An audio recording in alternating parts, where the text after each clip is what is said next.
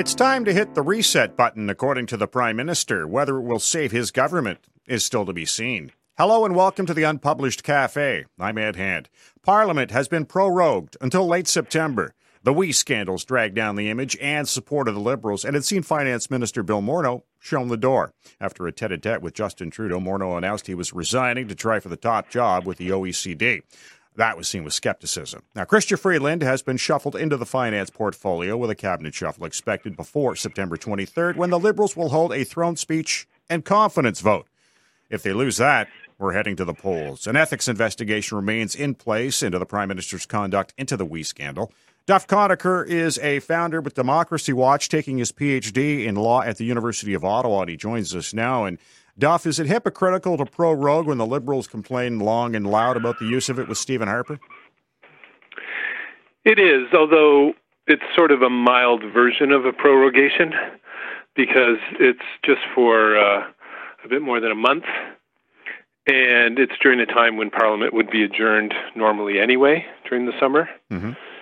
and it's not going to really help them overall as well, because the committees will come back. It's a minority government. The opposition parties control the committees, and they'll relaunch all of the, the studies and hearings of the WE Charity scandal and Canada-China relationship and and other things that they had going on this summer that the Liberals didn't want to have happening, and the Liberals won't be able to stop it. And actually more people will be paying attention in uh, late September, early October, when they start up again, then would be att- paying attention now, because this is a traditional holiday time for a lot of people, and they don't pay as much attention to the news during that time. So I think the Liberals would have been better to let things go ahead right now uh, and get it all over with before th- people come back after Labor Day and really start paying attention to politics again. Do you feel proroguing Parliament circumvent- circumvents democracy?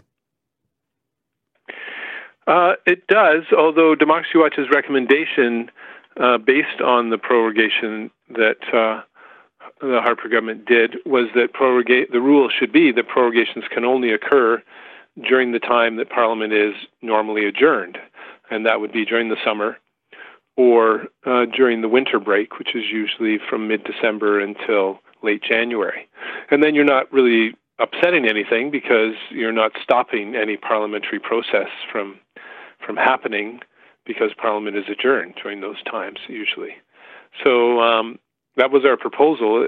That's what the rule should be. Unfortunately, they haven't changed the rule in the in the government. Uh, the Liberals just promised not to do it in order to avoid accountability for anything, but they didn't actually set out a rule that would prevent them from doing it. Is there a legitimate reason, a not political reason, for a leader using it? Uh, yes, and it, if it was um, a, a situation like during the midterm of the first term of the Liberals, they prorogued then to reset with a new throne speech. Um, and then in this situation as well, if these committee hearings weren't going on, we have a totally new reality with the coronavirus. It's changed uh, all the government's plans across the country and across the world. And uh, as a result, a speech from the throne is warranted to restart Parliament, with government setting out its plan for dealing with this new reality. Duff Conacher is joining us in the Unpublished Cafe, one of the founders of Democracy Watch, as we discuss proroguing Parliament. The Liberals have decided to prorogue Parliament until September twenty-third, when we get a, another throne speech. Now, there's an invest, ethics investigation into the Prime Minister still. Now, why are you asking the commissioner, the ethics commissioner, to recuse himself from that probe? Yeah, well, first of all, just to clarify, the opposition parties have only asked for, and the ethics commissioner has only confirmed, that uh, he is investigating Finance Minister Morneau and Prime Minister Trudeau for attending the final approval meeting of Cabinet approving the funding, the sole source funding of tens of millions of dollars to WE Charity. And we've asked the ethics commissioner to actually investigate the Prime Minister's office participation in the whole decision-making process, and Minister Morneau's participation and, and his uh, staff's participation in the whole decision-making process. And the ethics commissioner has not confirmed that he's looking at the whole process. The whole process needs to be looked at, and uh, not just by the ethics commissioner, but also by the R C M P and the Auditor General and the Procurement Ombudsman. uh, because I think there's multiple violations of, of rules uh, with the participation of the P M O and the finance minister's office through the whole process, not just at the final meeting. So there's lots more evidence that's come out about that. And we'll be filing a follow-up letter with the Ethics Commissioner and the R C M P, ensuring that they are looking at that evidence. Uh, in terms of the Ethics Commissioner recusing himself, the Ethics Commissioner was handpicked by the Trudeau cabinet through a secretive, dishonest process. And uh, Democracy Watch believes that that appointment then makes him biased, because he's been handed a, a seven-year guaranteed income job of being paid more than two hundred thousand dollars a year by the Trudeau cabinet, and now he's supposed to be impartially investigating and ruling on actions of the Trudeau cabinet. Uh, anyone would, I think, would look at that situation and say, well, if someone hands you a job that's worth one point four million dollars to you, that's going to make you biased in their favor. So well, that's that... why we believe he shouldn't be ruling on anything to do with Liberals. Now, it wouldn't be fair to say that he is absolutely biased. Uh, that there's the perception of possible bias, right? Perception of bias, and yeah. That's all you need. Okay. That's the rule. The yeah. Justice must be seen to be done, and actually the actual quote is, justice must be manifestly and undoubtedly seen to be done. That's the quote from that uh, old English case. And it's not undoubtedly being seen to be done in this case when the person doing the ruling was handpicked by the people he's ruling over. Isn't that the process, though? Did the did the Harper Conservatives not do the same thing? The Harper Conservatives actually had uh, a headhunter, who's not hmm? uh, okay. someone in the government, do the selection of the shortlist, whereas the Trudeau Liberals had cabinet staff uh, and others in the Privy Council office who serve at the pleasure of the Trudeau cabinet do the selection process of the shortlist, and they didn't disclose to opposition parties that they actually had five qualified candidates for the Ethics Commissioner position. They sent just Mario Dion's uh, name to them and gave them seven days and said, we, what are your thoughts? But making it very clear they're going to appoint Mario Dion no matter what the opposition party said, and they called that consultation. That's not consultation, that's dictation. So the Harper government actually had a more independent process than the Liberals, despite the fact that the Liberals claim to have made the process more independent for all appointments. They've actually made it more partisan and political than even Harper used. Now, you also mentioned uh, an investigation by the Procurement Ombudsman. Which, uh, which investi- or what investigation, or what would they be looking at? Uh, well, they've actually just announced that they're looking at um, not just this contract, but several other contracts that uh, have been handed by four government departments to WE Charity, uh, all source, all sole, sole source, even though all of them actually were above the limit that uh, is allowed for sole source contracts, which is uh, you're allowed to hand out a sole source contract only if it's less than twenty-five thousand dollars. Now, there are loopholes in that rule. And one of them is if it's the only organization that can do the work, and that's been the government's claim. But it's a it's a false claim. Several experts have testified and put forward, you know, half a dozen other organizations that actually have greater reach than WE Charity. You know, WE Charity doesn't even operate in French, and yet it's supposed to be delivering a national service program, and actually had to uh, was going to hire another company to Uh, deliver the program in Quebec because they had no internal capacity to do that. Whereas organizations like the United Way and Boys and Girls Clubs and others, Apathy is Boring, uh, to just give name three right off the top of my head, all have national reach, all do youth uh, service, and all operate bilingually.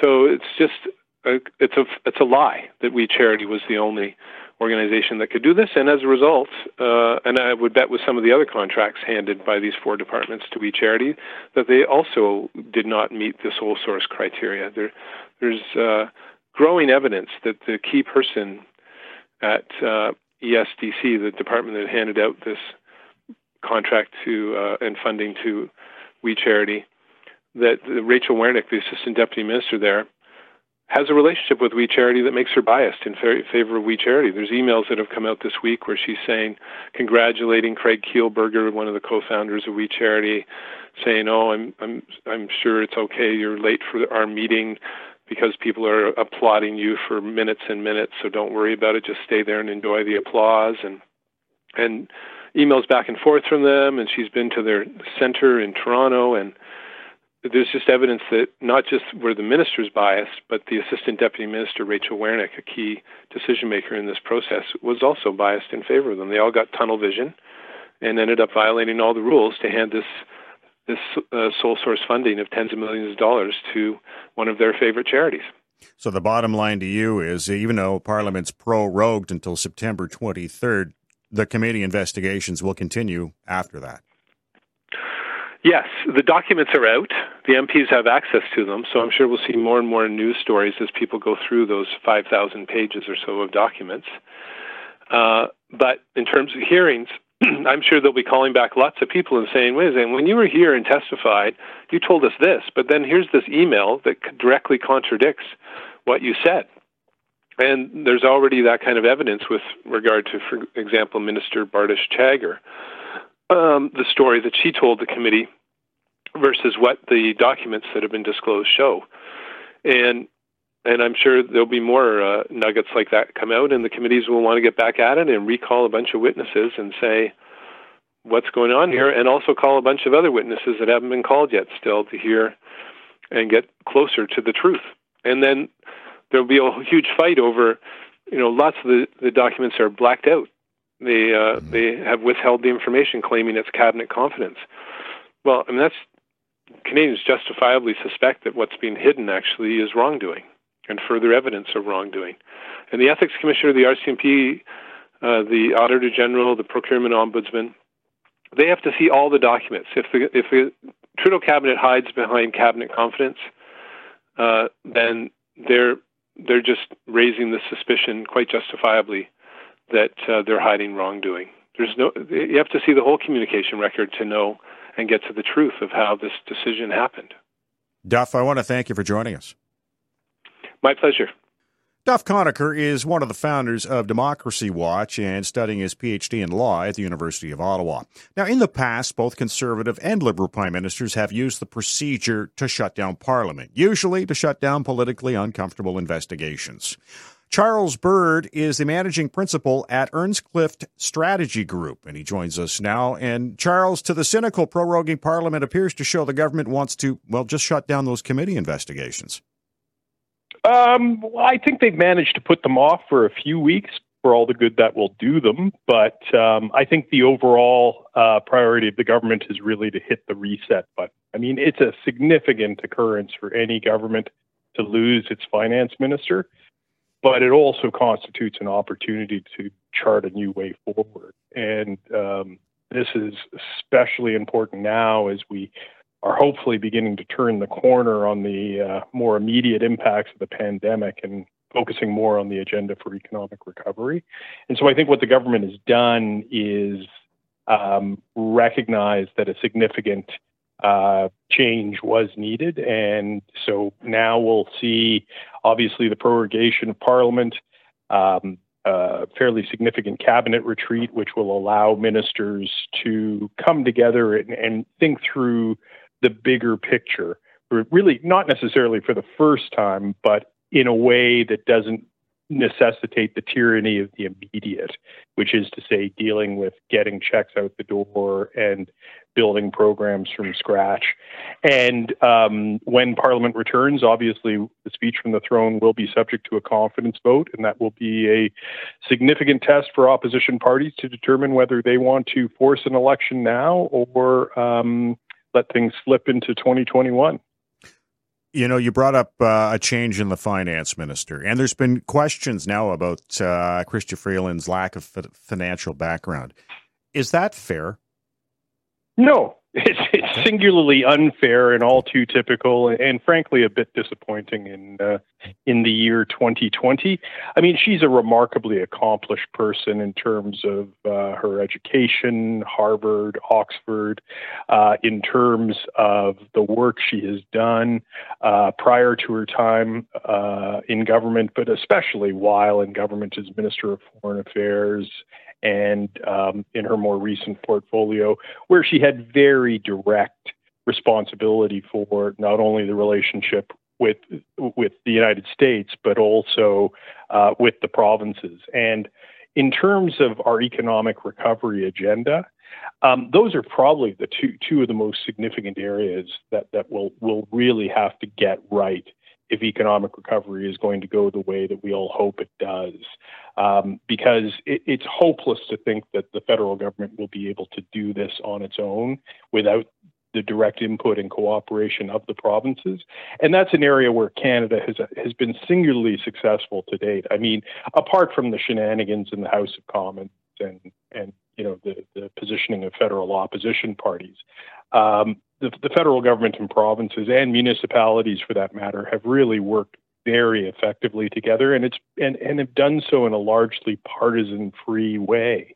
Um, and, and the numbers speak for themselves. I mean, we we have been fortunate to be spared the nightmare that has befallen the United States, where they have, you know, closing in on two hundred thousand deaths from COVID, whereas we have uh, yet to break the t- the ten thousand mark.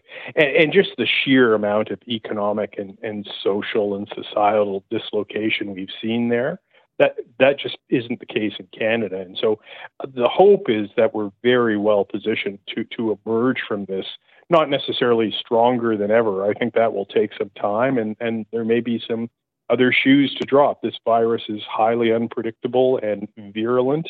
And obviously, with kids going back to school, um, there are a lot of parents, myself included, whose hearts are in their throat in terms of what that means going forward and what it means to the health and safety of our children. Uh, but there's no doubt that, that Canada is ex- quite well positioned Um, in terms of uh, doing the kinds of things that will that we will need to do to be able to turn the corner and begin to emerge from sort of the the, the, the COVID nineteen reality that we all face. Do you think Bill Morneau might have stayed if uh, he wasn't uh, caught up a bit in the in the WE scandal? You know, that's that will that will eternally that'll be the eternal question, I yeah. suppose. Uh, my guess is that if he could do some things differently, Um, he probably would have. I mean, he had a reasonably good record as Minister of Finance in terms of, you know, reforms to the Canada Pension Plan um, and uh, low, you know, a, a significant tax cut for, for uh, middle-income Canadians. Um, you know, does he wish he had not taken that trip uh, or the trips on, you know, that were paid for by WE Charity? Probably. Does he wish that he had spent more time uh, talking to his caucus mates and perhaps building up a little bit of support? Uh, likely. Um, but, you know, one, one of the one of the criticisms that was leveled against uh, Mister Morneau, perhaps unfairly, but nonetheless, was that he, he lacked a certain political touch. And that is, and he's not necessarily alone in that. Obviously, when um, the federal Liberals came to power in twenty fifteen, they went from, you know, a relative handful of seats. I mean, nineteen, they only won nineteen seats in the, uh, um, or mm-hmm. rather thirty-four seats in the uh, nineteen, um, uh, rather twenty eleven election. Uh, so, there, you know, most of the people that were elected in twenty fifteen and most of the people who went into cabinet were brand new and, you know, very smart, very capable, very well-intentioned, but not a lot of political experience.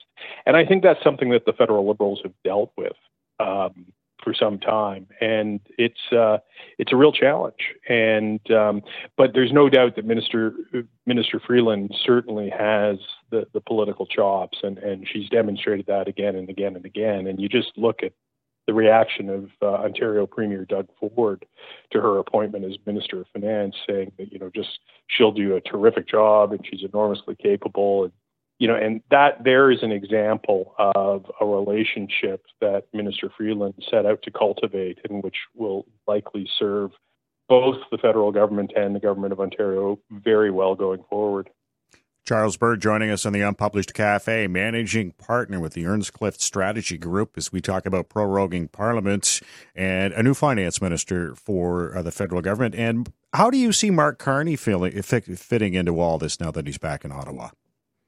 You know, interesting question, Ed. Um, there, there was obviously a lot of speculation and some downright excitement on the part of Liberals at the prospect that Mister Carney could conceivably uh, join the government in a formal way, potentially be named Minister of Finance, um, potentially run in one of two ridings where there will be a by-election in the not-too-distant future, York Centre and Toronto Centre in, in Toronto. Um, at the same time, th- there may have been a bit of a sense that it was all just uh, it was all just happening too quickly, um, and that it you know if, if you took a step back, it, it just wasn't going to happen. Um, the fact that he's taken on an informal role uh, advising the Prime Minister, I think, is very significant. He's obviously enormously accomplished. I mean, his time at Goldman Sachs, his time as a senior assistant deputy minister uh, with the Department of Finance in Ottawa, and of course, you know, governor of the Bank of Canada, governor of the Bank of England. I mean, he's he's almost a dream candidate in many respects. So I think we'll be hearing more from him in the not too distant future. And the other thing worth noting is that he and Minister Freeland are actually quite close. It was suggested to me recently that um, uh, Mister Carney is actually godfather to one of Minister Freeland's children. I don't know if that's true, but it, it probably speaks to the fact that they will spend a lot of time talking about uh, events, shall we say. Charles, I want to thank you for joining us. Ed, it's been a pleasure. Thank you. Charles Bird is managing principal at Earnscliffe Strategy Group, and this leads to our unpublished .vote question. Should the act of proroguing Parliament be eliminated? Yes, no, or unsure. You can log on and vote right now at unpublished dot vote and have your voice heard. I want to thank Duff Conacher of Democracy Watch and Charles Bird of Earnscliffe Strategy Group for joining us, and I want to thank you for listening to the Unpublished Cafe. Stay safe. I'm Ed Hand.